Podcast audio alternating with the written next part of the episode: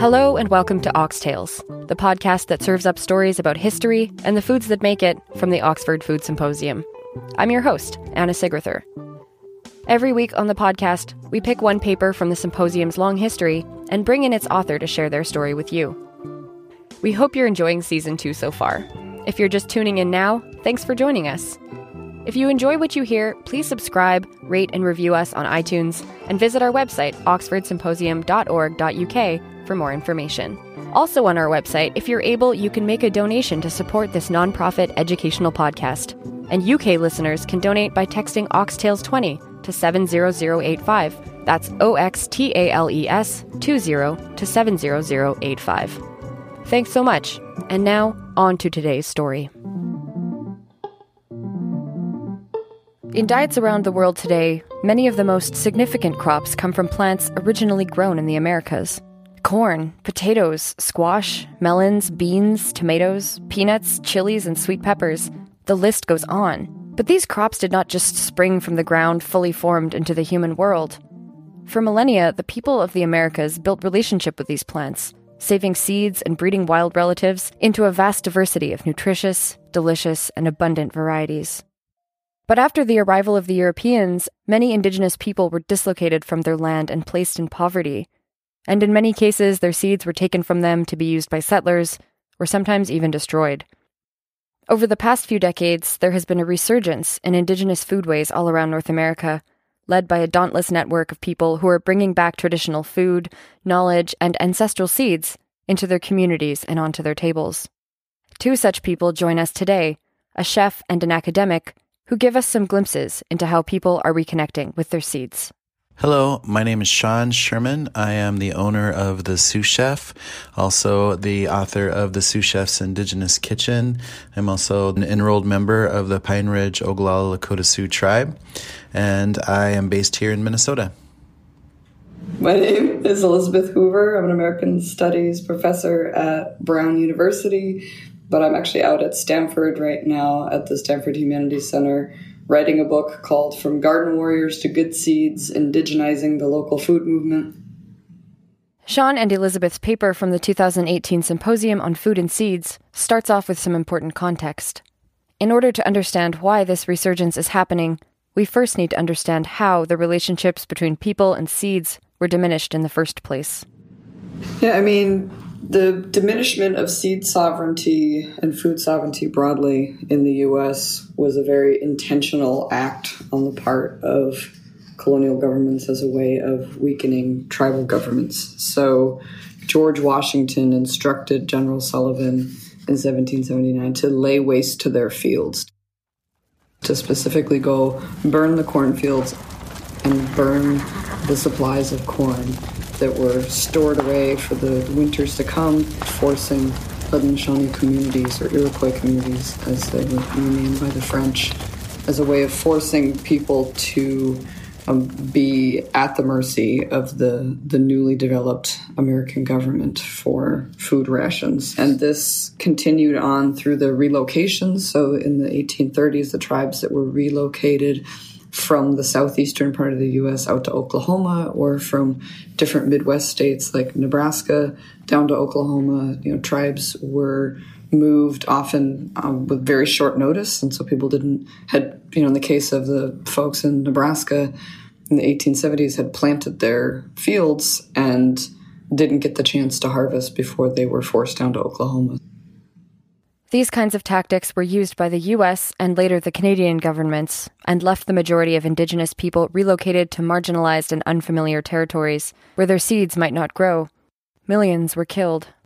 They often lacked other resources, which left them dependent on the governments, and for the first time, in poverty the biggest piece you see happening is even the notion of poverty on tribal communities because people had worked so hard for so long, you know, around their foods, whether they're hunting, fishing, gathering, farming, all of those pieces, and being completely removed from that in a very short period of time, you know, basically within a lifetime. I think about my great grandfather who was born in the late 1850s And, you know, he sees his entire life change so fast, you know, from the time he's young, growing up on the plains with the Lakota to eventually uh, after like the Battle of Little Bighorn, um, moving on to Pine Ridge Agency and then raising his kids through the boarding school systems and homesteading and trying to farm or ranch or whatever might work. And, you know, all of this very oppressionistic state of things that they, that were, they were surrounded with and just how racist and, and again segregated it was.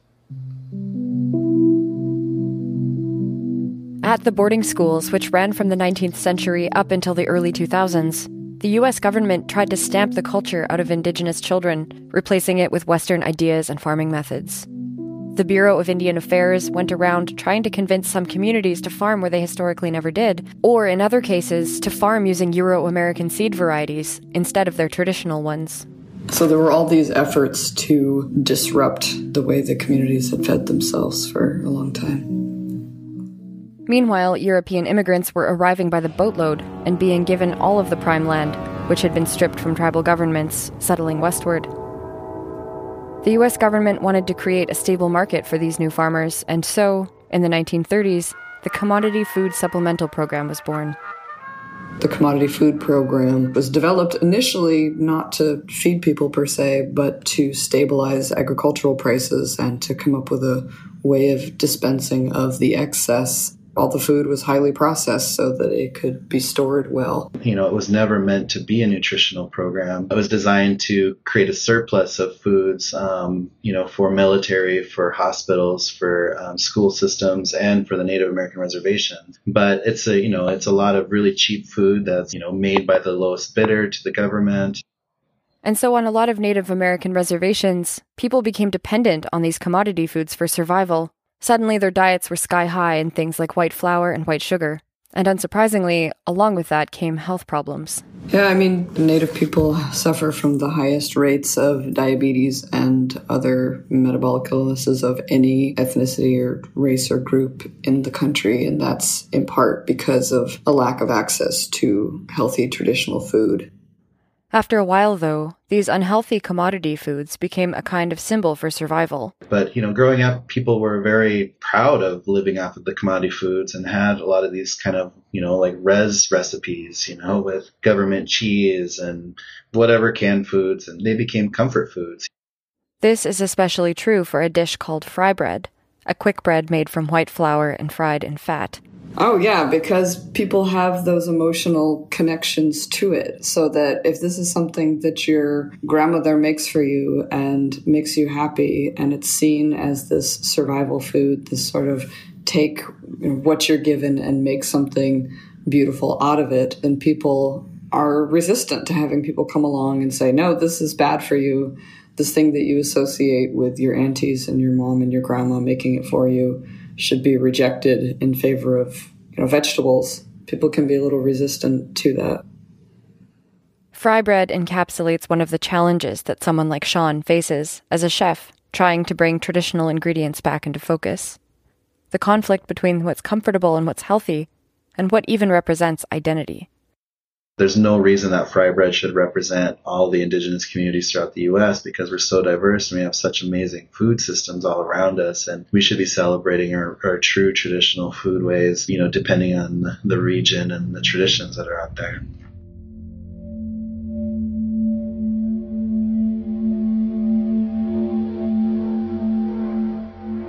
The thing about knowledge is that it's not physical, and therefore presumably easier to lose that's what the government was banking on when it took Indigenous children away from their families and placed them in boarding schools, when traditional seeds got replaced by commodities. But traditional knowledge is tied to both the physical and metaphysical worlds. Seeds are physical living entities that grow, reproduce, and adapt. Seeds are enduring and powerful, and can lie in wait until the best time to germinate. Sometimes the seeds had to wait a long time. In their paper, Elizabeth and Sean cite the historian Christina Gish Hill, who says that the colonization of seeds happened in a very similar way to the colonization of land. They were seen as a resource that could be exploited. There was the parallel assumption that seeds, like children, would not be able to reach their full potential in the hands of indigenous caretakers, and therefore needed to be taken away and safeguarded. So, where are many of these seeds now?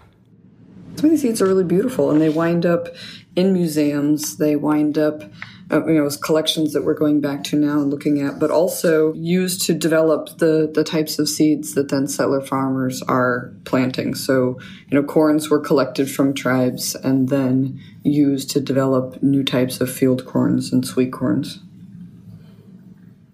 The colonial approach of seeing seeds as a mere resource lay in stark contrast to the way that seeds were and continue to be held by the communities they come from. Elizabeth spoke about this with people at a lot of the projects she visited. In the interviews that I was doing with some seed keepers, you know, Native folks who are part of the Native American Food Sovereignty Alliance and the Indigenous Seed Keepers Network, what really came out was the idea of seeds as relatives. So, not just you know what are farmers' rights and what is you know in the public good, but thinking about seeds as their own entities and how do we relate to those seeds and how do we make sure that people can maintain a relationship with those seeds one of those seed keepers, a man by the name of Clayton Brascoupé, talked about, you know, protecting our living relatives and making sure they don't get imprisoned or molested.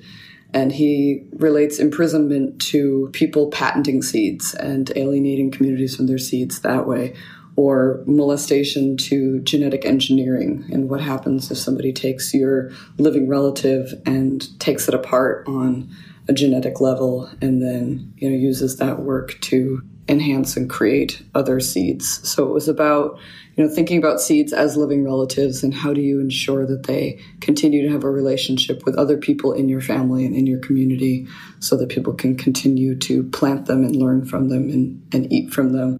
Yeah, and you know, coming from the kitchens and really focused on, you know, really trying to find out, you know, how many of those seeds were still out there, and to feel like that was a connection not only to the seeds but also to our own ancestors in the past who utilized these exact pieces. And it's something that's really special, and you know, you can really feel it. You can feel that energy in the room when you're serving something really unique. The word for the process of seeds being returned to their home communities is rematriation, a word that Mohawk seed keeper Rowan White uses in her work. It's highlighting the role of women seed keepers as opposed to you know, repatriation, which really sounds very masculine. So now we come to a few rematriation stories from different places around the United States, and along with them, some tales of the delicious creations that have resulted. The first story is a story from Minnesota and starts in the 1930s with an amateur American botanist named Wesley Hiller. Great, so maybe I'll tell the first half of the story and Sean can pick it up where he then takes and makes beautiful, delicious food out of it. So there were ethnobotanists, know, people or people who styled themselves as such, who went around collecting these seeds. And Wesley Hiller was this dentist slash anthropologist because people were really kind of jack of all trades, I guess, in the uh, 1930s and 40s, who went around the upper Midwest collecting all of these different seeds from communities. Squash, beans, corn, tobacco. Hiller even supposedly gathered seeds from archaeological dig sites. And then when he passes away, his family in the 70s donated his whole collection to the Minnesota Science Museum. And then there were people there who were interested in kind of studying and curating them and deciding that maybe we should see if some of these can still be planted. The Minnesota Science Museum began a garden project, growing out some of the seeds from Hiller's collection.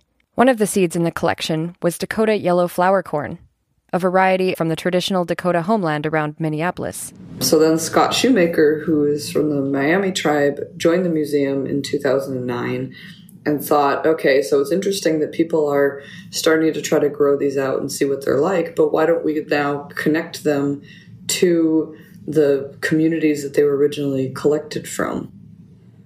So he reaches out through his connections to see who in the area would be interested in growing out the Dakota flower corn in their communities. Scott then ends up partnering with people like Dream of Wild Health and the Shakopee Mdewakanton Wozupi Farm and the White Earth Land Recovery Project and they start growing out some of these seeds that had been in the collection. And now, um, you know, when we talked to Diane Wilson, who was the director of Dream of Wild Health, she was saying that they have enough corn growing in that field that it's not just about propagating and getting enough seed now, it's that people can start eating it again. And you know, this is where the, the chefs come in because um, people don't have that relationship with seeds unless they have the opportunity to really enjoy tasting them and eating them, incorporating them into their lives in that way. As Elizabeth says, Indigenous chefs are key in rematriation projects to get these foods back on people's plates. Traditional ingredients may seem intimidating to cook at first, and chefs have the knowledge to show people how, as well as how delicious they can be. Sean and his Sioux Chef team have used some of the Dakota yellow flower corn at a five course dinner event in Minneapolis, in a dish that also contained dehydrated rabbit, toasted walnuts, and a berry jus. The joy, Sean says, is all about taking traditional ingredients that had all but disappeared from use and making them into dishes that people want to eat. We just try to entice people to show them how fun it is to play with indigenous foods and how many how many recipes we can come and like how much creativity can be within utilizing all of these wonderful foods and really showing these values of all the foods you know not just the agricultural pieces but everything you know the wild foods and the meats too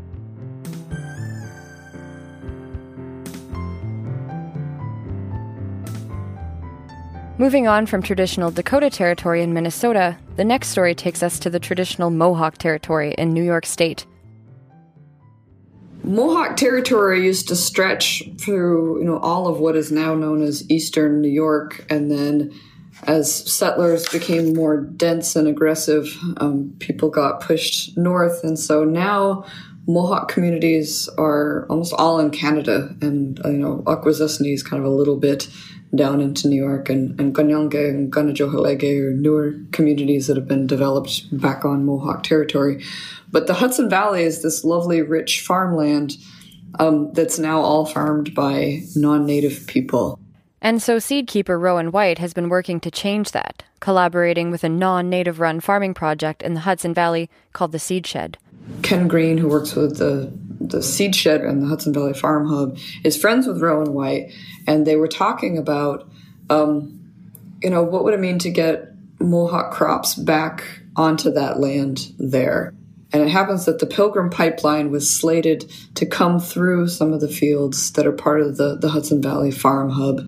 Pilgrim Pipeline proposed running two lines 178 miles long from Albany all the way to Linden, New Jersey. And so the idea was developed to create this native seed sanctuary back on land where those, you know, Mohawk seeds used to grow hundreds of years ago and in the path of this pipeline. And the, the first the batch of crops that was selected to be grown out included the Mohawk red bread corn, which had gotten down to one cob of corn that was given to Steve McCumber by a friend of his. Steve McCumber is a Mohawk seed keeper who had been growing out this endangered red corn, but didn't have the space to ensure it was preserved. So Rowan White and Ken Greene brought it down to grow at the sanctuary in the path of the pipeline. And so it was a great way of you know, putting that land to use as an act of resistance to say, no, we really don't want this pipeline coming through now. And really, are you going to run over these heirloom seeds, much in the same way that the Ponca tribe planted their sacred corn out in Nebraska in the path of the Keystone pipeline? And so, yeah, it was a way of growing out and multiplying this corn that has gotten too rare, but also putting that land to good use. And then, you know, Sean cooked and, and made some fabulous dishes for folks down in New York with it.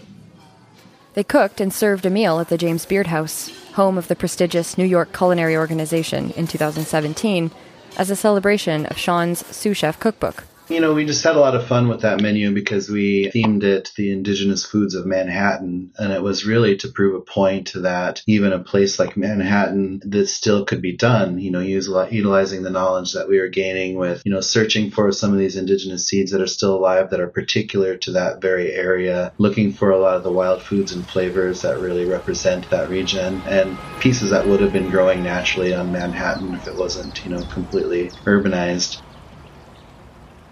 They used the seafood, wild game, and foraged plants that still grow around the Hudson Valley.